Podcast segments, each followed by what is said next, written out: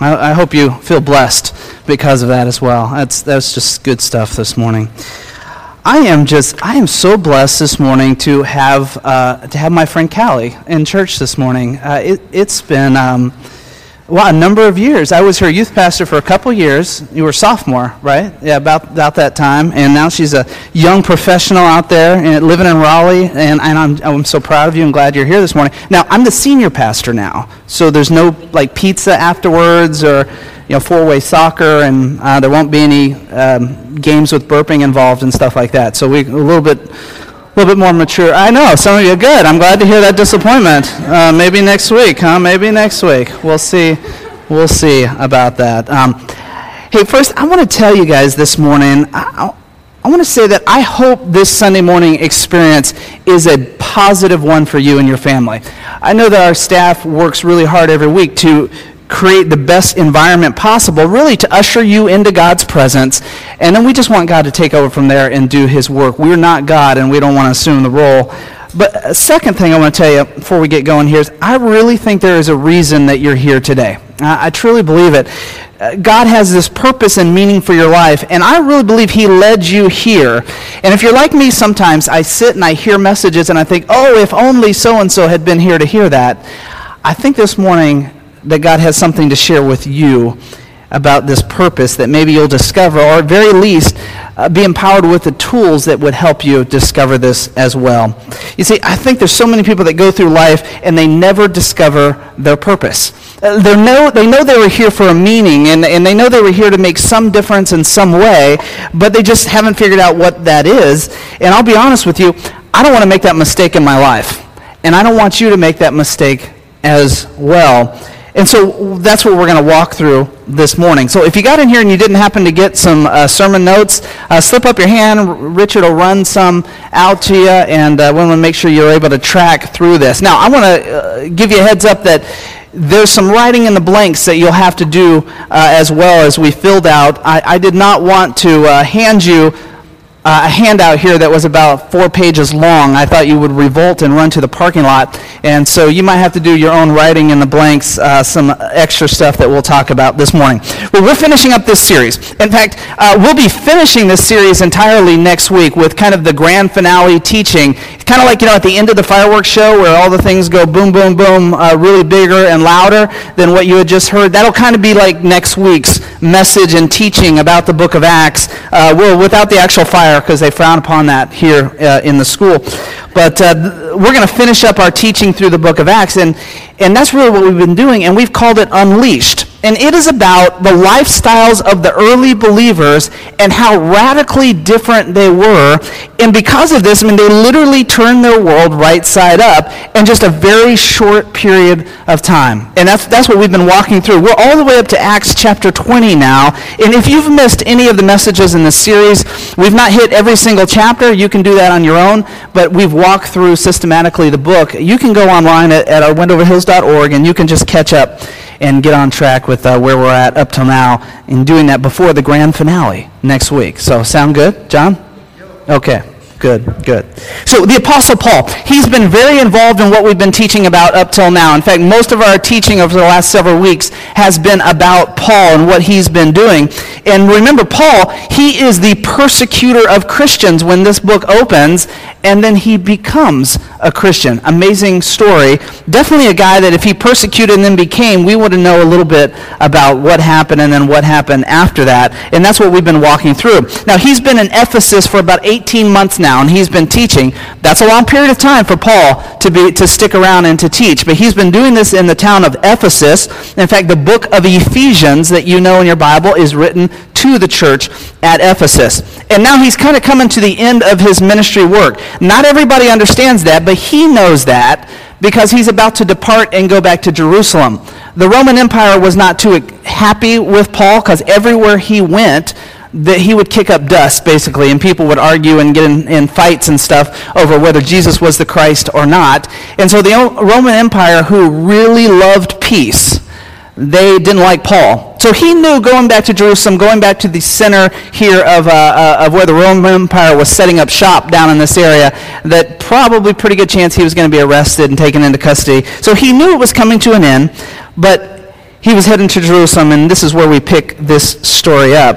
And I think this is as good a time as any for Paul to really evaluate his purpose, to look back on what he's done, especially in his 18 months in Ephesus, and to really ask the question what have I done? What did we accomplish? And what do I have now to hand off to those that I'm leaving? That is all he's doing in this passage this morning that we're working through. So if you have your Bibles, Acts chapter 20, and we're going to start in verse 17 actually. So not at the beginning of the, the chapter. We're going to start in 17. We're going to pick it up from there, and we're going to kind of walk through the end of this chapter and what Paul is sharing with uh, the elders of the church is is what he's doing here. So, Acts chapter 17. Did I give you enough time to get there? He said, Yes, Tom, you gave me enough time to turn my head to the screen. so, all right. But when he landed in Miletus, he sent a message to the elders of the church at Ephesus, asking them to come and meet him. When they arrived, he, and he, he declared, You know that from the day I set foot in the province of Asia until now, I have done the Lord's work humbly and with many tears. I've endured the trials that came to me from the plots of the Jews. I never shrank back from telling you what you needed to hear, either publicly or in your homes. I've had one message for Jews and Gentiles alike. Excuse me, Jews and Greeks alike, as it writes here the necessity of repenting from sin and turning to God and having faith in our Lord Jesus. Now, remember last week we talked about kind of the coming to the end of preaching to the Jews and, and focusing his full time effort into sharing Jesus Christ with the non Jews, with the Gentiles. And that's what he's talking about here. You see, Paul begins basically to tell these elders at Ephesus, Ephesus excuse me, that here is what I've done up till now. Here was my purpose in coming to you. And you see, I, I think that when Paul's talking about this, there's some questions that come to mind in this passage that we have to deal with when we're talking about our own purpose and we're evaluating our own purpose in life. Now, I played college baseball. Some of you know that. I wasn't like an off the charts incredible player. Uh, every time I batted, I, um, this may come as a shock. I didn't hit the ball out of the ballpark every time I batted. I know you look at my physique and you go, wow, how could he not hit the ball out of the ballpark each time? But I didn't. Um, in fact, I was more of a speedster guy who like needed to pound the ball into the ground and just run as fast as I could. And so when I got up to, to bat, uh, remember in baseball, if you score more runs than the other team, you win. So that's simple, all right? So if I can't get on base, then my team can't score me. So that was all I thought. Anyway, anyhow, my purpose was to get on base. Uh, I like to stand close to the plate because maybe I would get hit by a pitch, and I got on base. All right, I could chop the ball on the ground, and I could run. At the time, I could run pretty fast, and so uh, anything I could do, my purpose was just get on base. I didn't really care about my batting average. Well, that's not entirely true. Everybody does, but I wanted to get on base. That was significant to me. Why? That was my purpose because the goal was to win the game and score the run. That's what we're talking about. What's your purpose? What is your purpose? Paul is starting to tell his purpose. What is yours? Here's some questions I think we need to ask when we're starting to evaluate our purpose. Here's number one uh, Where did you come from? Now, not what city did you come from? I grew up in Atlanta, that, that kind of thing. That's not what we're talking about. Have you ever had somebody uh, come to your door, uh, your house or your apartment, and they knock, and they're, they're basically, they've, they've come because they have something to sell you? Uh, do you enjoy that when, when that happens? You like that a lot? And what's the first thing you think of when the knock comes on the door? You think, be very still and quiet. Nobody make a sound, and maybe they'll go away. Um, if you were to answer the door, I think the first thought you would, you would ask is, what is your motive? What are you here for? Are you selling me something? Are you like a con artist here?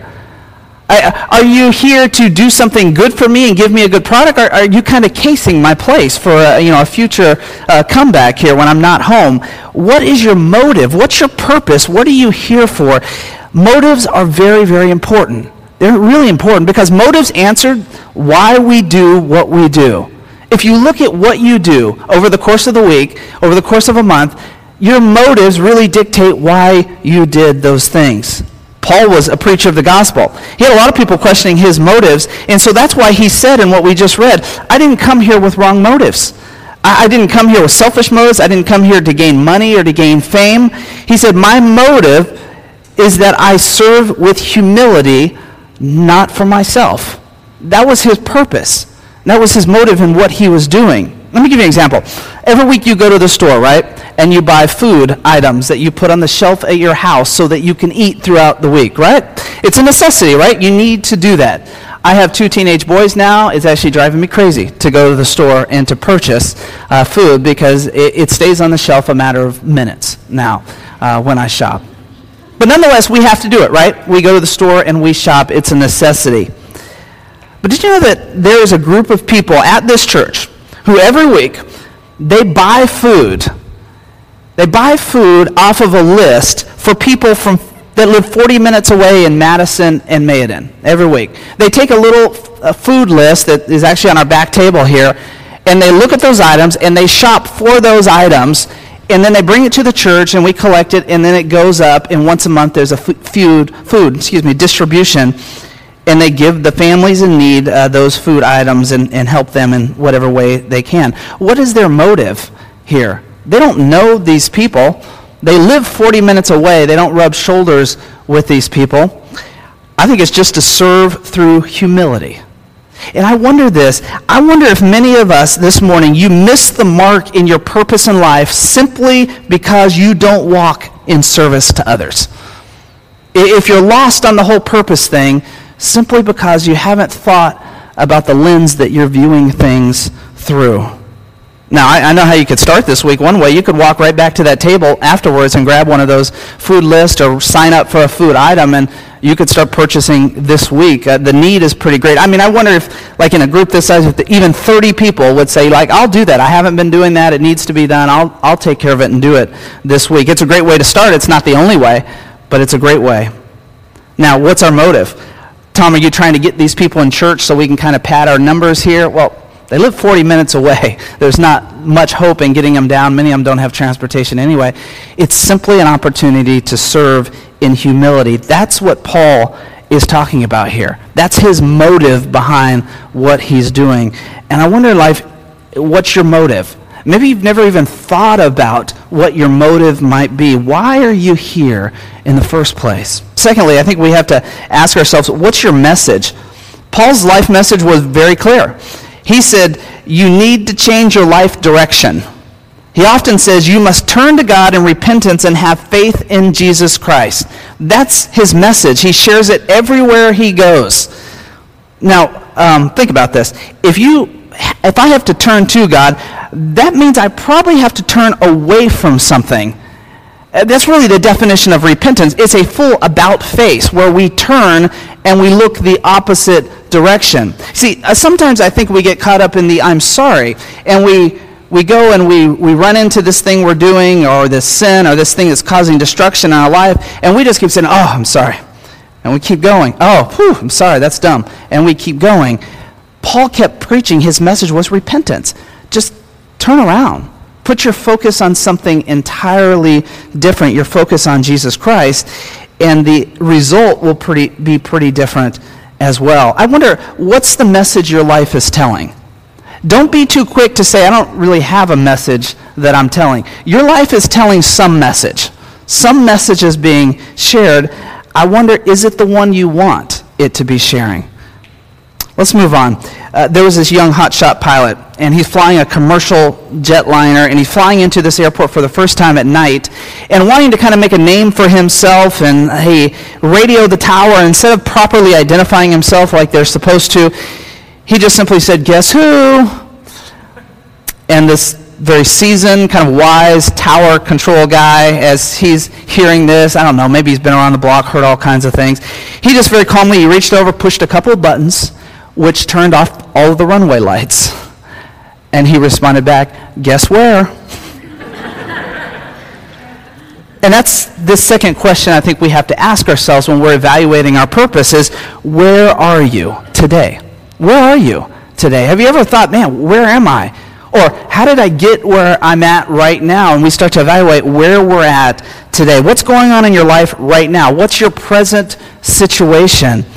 Let me ask you a couple questions. Are you afraid to die?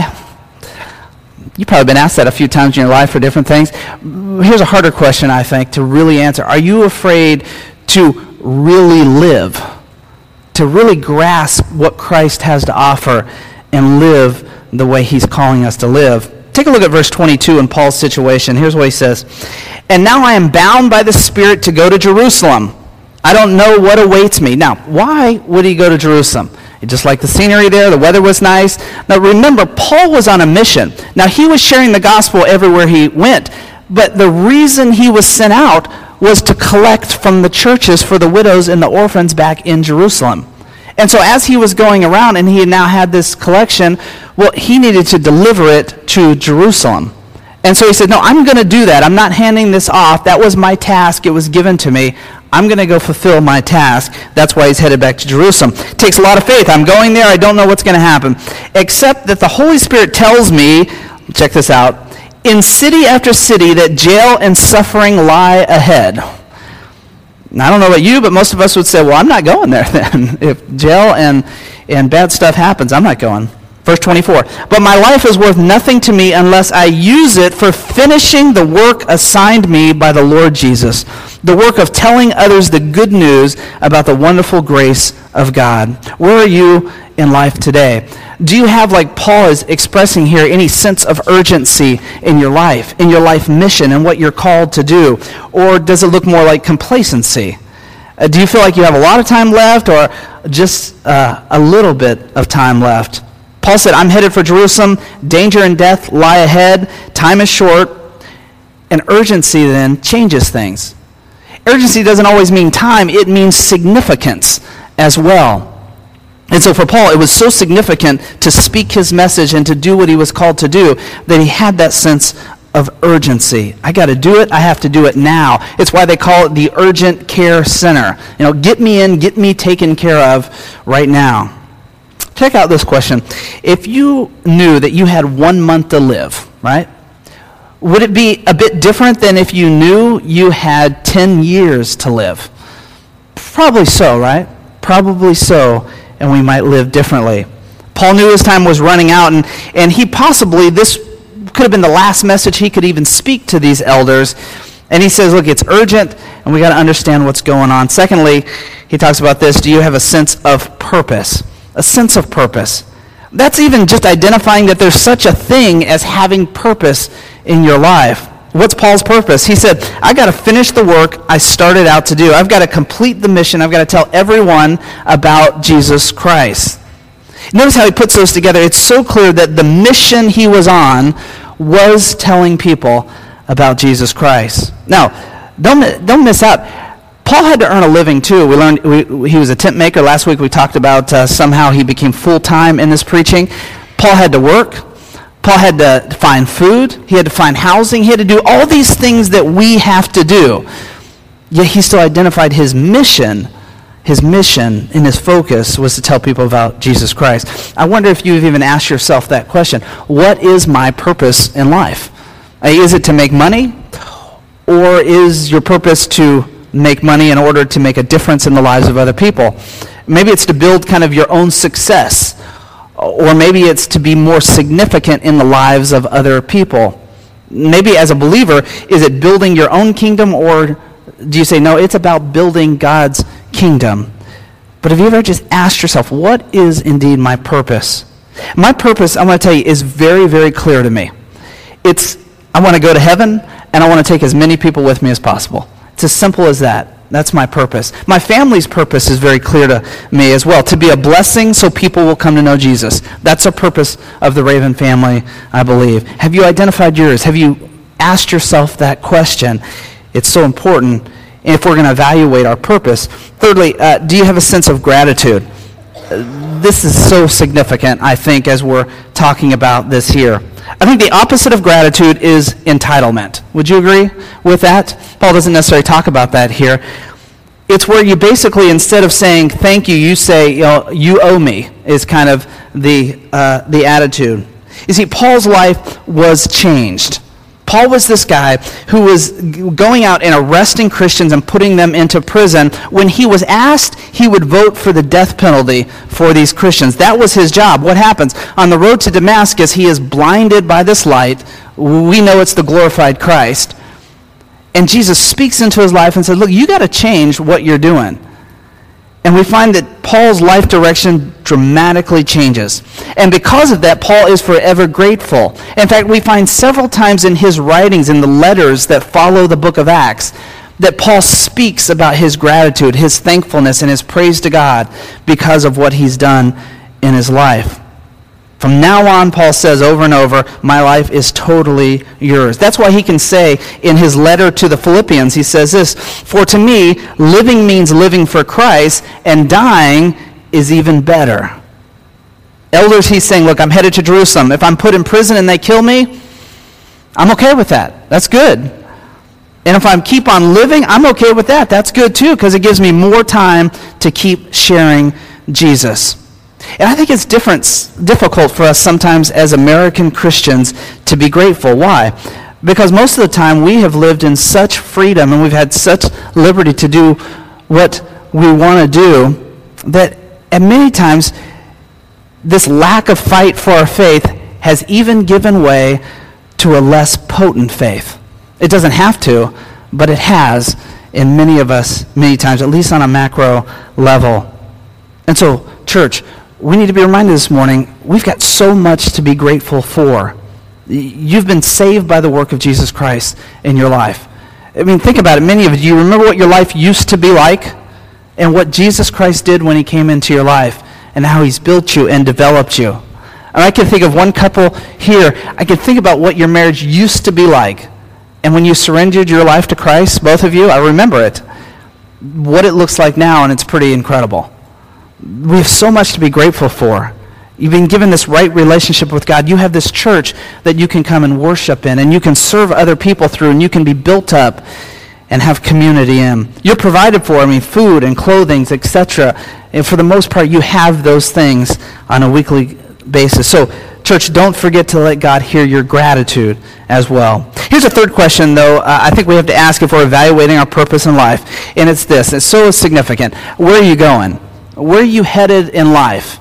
When you were in high school, you did all these kind of things that talked about what do you want to be in life, where are you headed in life, what's your five-year plan, what's your 10-year goal. I remember at 18 them asking what's your 10-year plan at 28. When I got to 28, I was like, I have no clue. What, uh, what am I doing? I mean, I knew it was in ministry, but I wasn't quite sure where I was going and what I was doing within that. Where are you going? Where are you headed in life? It doesn't get uh, you don't really do that again until you get somewhere, I don't know, 40, 45 years old, and you start to think about what you've done with your life up till then, that you start to say, where really am I headed? What really am I doing? Where am I going? Where are you headed in life? You might say, oh, Tom, well, I'm young. I don't really have to be headed anywhere yet because I'm young. Well, did you know that that's just like a made up thing? That it, it's kind of a made up thought that was introduced kind of in the movies somewhere in the 60s, and it's just become part of our culture that you're young, you don't have to think about these things. It, it's just a total created mindset. How do you make a difference? How are you going to make a difference in your life from here on out? Parents, how do you transfer your values into the life of your kids as well? These are all things asking where are we going? Now, listen, um, I love sports. You know that, right? But can I tell you the most boring sporting event that you're ever going to go to? Um, yeah, and I was a youth pastor for 16 years, so I set a lot of these sporting events, right? So uh, I don't normally like to offend anyone by saying something is the worst, but so be it. All right? Track and field meet is the worst. It's the worst. I would go and I would sit to watch one teen at a track and field meet. They last about 18 hours, it seems like. The student I'm going to watch, they would, they would do their thing for like 30 seconds, three different times. They're always spread apart by about two hours. It's just miserable. And apparently, every track meet is done in 95 degree heat as well. Um, they don't even do them if it's less than 95 degrees. The worst. But I learned something going to these horrible events. Um, the team that has the fastest runner doesn't always win the relay race. Did you know that? Because there's an interesting thing that happens. When one runner goes to the next runner, they have to hand off this silly little stick and before they keep running, this baton, and they keep dropping it. It's amazing how many times they dropped it. In fact, I watched one race one time where one team finished the race. One team finished. The others had dropped the baton. Um, now, I could get into that if I knew the other teams were going to drop it. What's the point? Uh, it takes a lot to hand off. It takes a lot to give to the next point, to pass on our values. When we talk about where we're going and what our purpose is, it takes a lot to invest in somebody else, and it doesn't just happen because things might be rolling along at our present pace. Paul's here's what Paul is saying, elders, look, I've spent 18 months investing my life here, and I'm headed out and I'm leaving you. So he says, I want to I want to make you aware of some important things that I learned along the way. And Paul says to these elders at the church of Ephesus, and it's really the same words I think we need to hear today. Pick it up in verse 28. So guard yourselves and God's people. Feed and shepherd God's flock, his church, purchased with his own blood, over which the Holy Spirit has appointed you as elders. I know that false teachers, like vicious wolves, will come in among you after I leave, not sparing the flock. Even some men from your own group will rise up and distort the truth in order to draw a following. Watch out. Remember the three years I was with you, my constant watch and care over you night and day, and my many tears for you. So, what are the, these danger signs? These are important when you're evaluating your purpose because these dangers can creep into your own life as well. The first one's this He says the, the first danger comes from outsiders. The word picture here is a wolf, a vicious wolf, is what he says. Sounds pretty deadly. It, it is.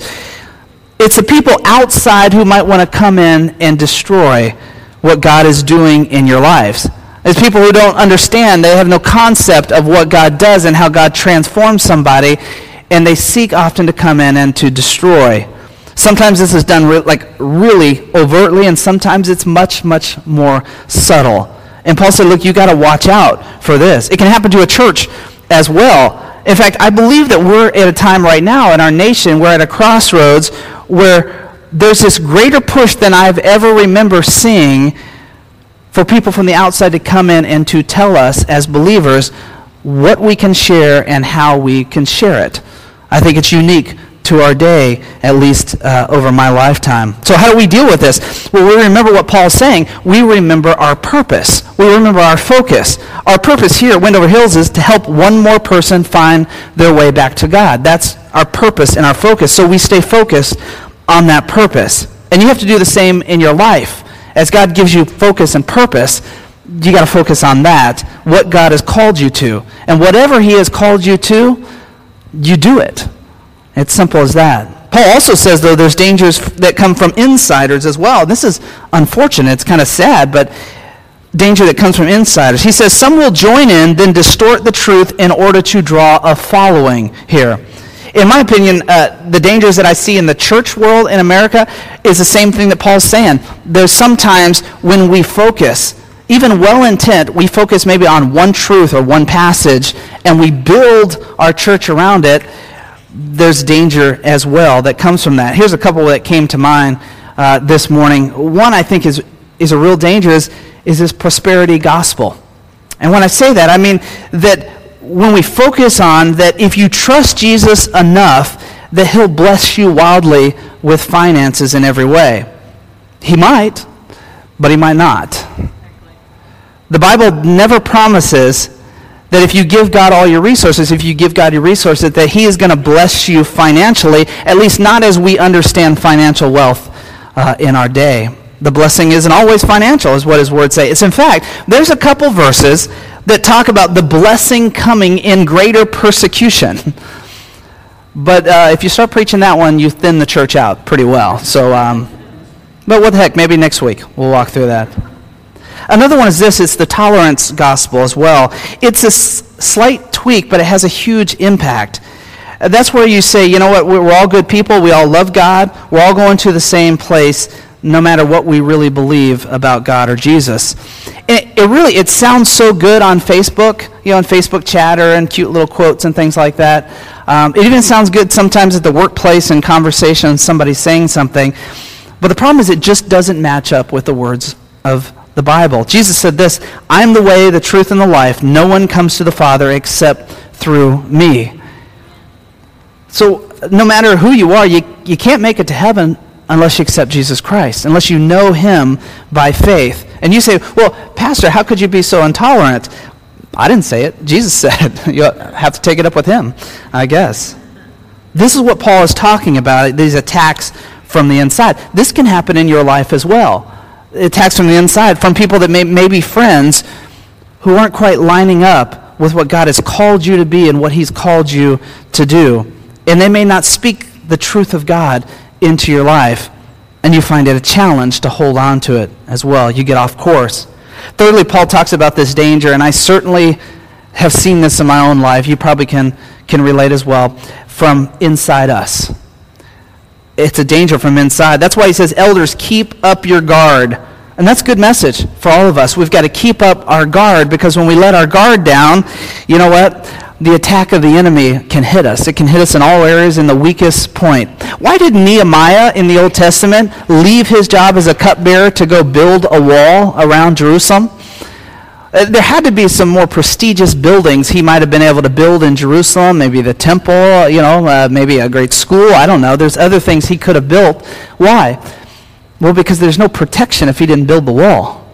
If he didn't build the wall and spend his time, then everything else would have been built really in vain. So he built that wall for protection of the city. Same is true in our lives. We, we've got to put guards up in our lives because the attack can come often from inside of us. And let me tell you two ways. Uh, first of all, um, we find uh, that our already booked schedules, sometimes we put Jesus into our already booked calendars with none of this going out, no shuffling out of anything. And we wonder, well, why is my Christianity really not thriving and going? And yet my jam packed schedule with non Jesus things is so focused on my time that how do I put Jesus into those type of things? Some of us don't understand, too, that when you're not a Christian, guess what? You're really neutral to the enemy. He doesn't care. You're not doing anything to hurt his kingdom. But the moment we say yes to Jesus Christ and we start building and growing in our faith, well, Satan, he's got to have like a little meeting and say, hey, whoa, this person is now doing something for God's kingdom. His antennas go up and he says, we got to get after that person. And the attacks come. In fact, I've been amazed over the year how many people that I have baptized just the next week or two face incredible spiritual attack in their life. So Paul is saying this to them. You've got to be, you've got to be careful of these dangers. And then finally he says this, and I just want to fly through these here with you. He says there's several things that you need to understand will destroy your effectiveness in your purpose and in your witness. And here's what they are as he walks through this final passage. He says this. The first one, it's carelessness. And how do you overcome that? You've got to be alert. Paul's saying, look, for three years I never stopped warning you. Did you know that uh, I spent many years of my Christian life? In fact, probably why I, I was youth pastoring Ucali is I spent many years of my Christian life pretending to kind of look the other way or see something in the distant when I would come up on a corner that had a homeless person that was asking for money or somebody that might be asking. I, I did that for years and years, probably a decade or so. All of my time in Phoenix, I really did that. And it wasn't until really I stopped and started talking to some of those folks where I really started to understand the complexity of their situation and how com- complex it was to get out of that and to overcome that as well. And I thought, Lord, forgive me for ever putting a simple one word response onto that as if saying, I can solve this just like this if they would only. I had to be alert and to see this and not be careless into what God was calling me to do. Secondly, here, uh, this destroys our effectiveness. It's shallowness. And how do we overcome shallowness? We got to be in God's word. Paul says this, verse 32. And now I trust you to God and the message of his grace that will be able to build you up and give you an inheritance with all those he set apart for himself. The good news is this. Statistics tell us that there are more evangelical Bible believing Christians today than any other time in American history, right? Man, those are great stats. Here's the bad news. There are more people who identify as Christians on a survey, but have no commitment to Jesus Christ whatsoever. Why is that? Well, one of the major reasons for a lack in commitment to Jesus Christ is we're not in His Word. And if we're not in His Word, how do we know how to apply His Word? How do we know how to let His Word transform us and renew us and make us different so that we can live with confidence as we talked about last week? Here's the next one is covetousness. And here we just we need to be content. Paul says in verse 33, I have never coveted anyone's silver or gold or fine clothes. Why is Paul saying that to them? He's saying, look, you already have enough. You have what you need. You follow God's purpose and do what He's called you to do, and you don't need all these other things. Now, would it have been easier for Paul to have this gold or silver, fine clothes? Maybe, I don't know. Maybe it wouldn't have. Maybe it would have destroyed this witness. But he had to be content in what he had. Next is this we find, he says in verse 34 and 35, is laziness. We've got to be diligent, is how we overcome that, is what Paul is saying. Verse 34 You know that these hands of mine had worked to supply my own needs and even the needs of those who were with me. And I have been a constant example of how you can help those in need by working hard. It says, you got to work at it. You got to go at it. Look, guess what? If your marriage is in trouble, um, I got nothing to tell you that will fix it today because it takes work. It takes a lot of work. I can give you words of hope. I can give you steps. I can show you God's word in, in areas that He calls us to be and how we're to live as Christians. And when two Christians living that way come together, good things happen. But man, it's work. It's work. I, I, really, I will tell you that I, have been married 18 years, and I look at 18 years and I say, this has been a great 18 years. I, I would look and I would say that I, I, I would view us as it's a great marriage. I really believe that. It's work. it's work with Cherie. And so Paul is saying, you got to keep working at this. You want to reach out to your friends at work? You got to work at it. Got to work at it. You want to be a witness? You want to overcome an addiction that's in your life? You're going to have to work at that too. But here's the great thing is you don't have to do it in your own strength. That's what the Bible promises us, that there is one who goes before us and is our power and our strength. Finally, here's what Paul says. Uh, if we want to be effective and fulfill our purpose in life, we can't be selfish. We've got to be generous with our time, our resources, whatever. Paul says this in Acts uh, 20 35. You should remember the words of, of the Lord Jesus it is more blessed to give than to receive. This was an interesting thing I came across this week. According to the Foster newsletter, more Americans are willing to take uh, financial advice from Donald Trump. 50% of Americans a man whose company's uh, on record of failing in bankruptcy at least four times. They're more willing to take a final, financial advice from him than from the Bible. Only 32% said they would trust God's word. 50% they said they would trust Donald Trump. It's an interesting stat there. Now you might say, oh, Tom, I mean, these are people outside the church. Who knows who they gave this survey to? Um, did you know that the annual tithe rate among American Christians, um, giving the biblical concept of the 10%, is 32.8% of people? I would say the stats are, are pretty well right on. But lest we make this just a money thing, Paul is saying we need to be generous, period and always be generous. Generous with our time. Sometimes just stopping and hearing the conversation from somebody is hurting is a huge gift that you have to give. When we don't give, selfish with our time, with our resources, with our energies, we can't be effective in our purpose. So here's what's the takeaway this morning. Two things to remember. Um, people usually follow purpose. If you're a person of purpose, if you're offering a purpose for your life, people tend to follow that. They gravitate to that. They want to hear more about that. If your purpose is sharing about Jesus Christ, then people tend to gravitate to wanting to hear about it. And then finally, knowing that you're an example, uh, not the exception. You're an example. Everything you do is an example. That means your time with your kids, uh, you're an example to them. You're not the exception. That doesn't mean you teach it into your kids, but it doesn't really apply to you. You're an example of all that you do. I teach it on Sunday morning. I keep telling you, go reach people for Jesus Christ, but that's for you. I'm kind of an exception. I don't really have to do that. My job is to preach. No, it doesn't work out that way. You're an example, not the exception in that. So live it out. Whatever it is, live it out the book of Acts in this chapter, verse, chapter 20, verse 36, it finishes off in this way. It says, When he, Paul, we're talking about, had finished speaking, he knelt and bowed and prayed with them. And I want to do that for you right now. Father, I thank you for these folks. I thank you, Lord, that this morning I believe that there's probably people in here that are all different spectrums on what they think their purpose in life. Some have never even thought about the idea, and others, they think they have it nailed down uh, well. And Father, this morning, I, I want to ask that you would just draw us to your word and to the purpose you have for us. That first of all, we would believe that you have created us and designed us for a purpose. We're not just another human being walking this earth. And then in that, Lord, this purpose that you would have us for, it does in some way, it glorifies your kingdom. It glorifies who you are. And Lord, I know for some it's, it's playing the music. Lord, for some it's, it's their conversation. And for some it's how they care for people. Lord, that you have different gifts for that purpose. But Lord, I know your word draws us to something significant.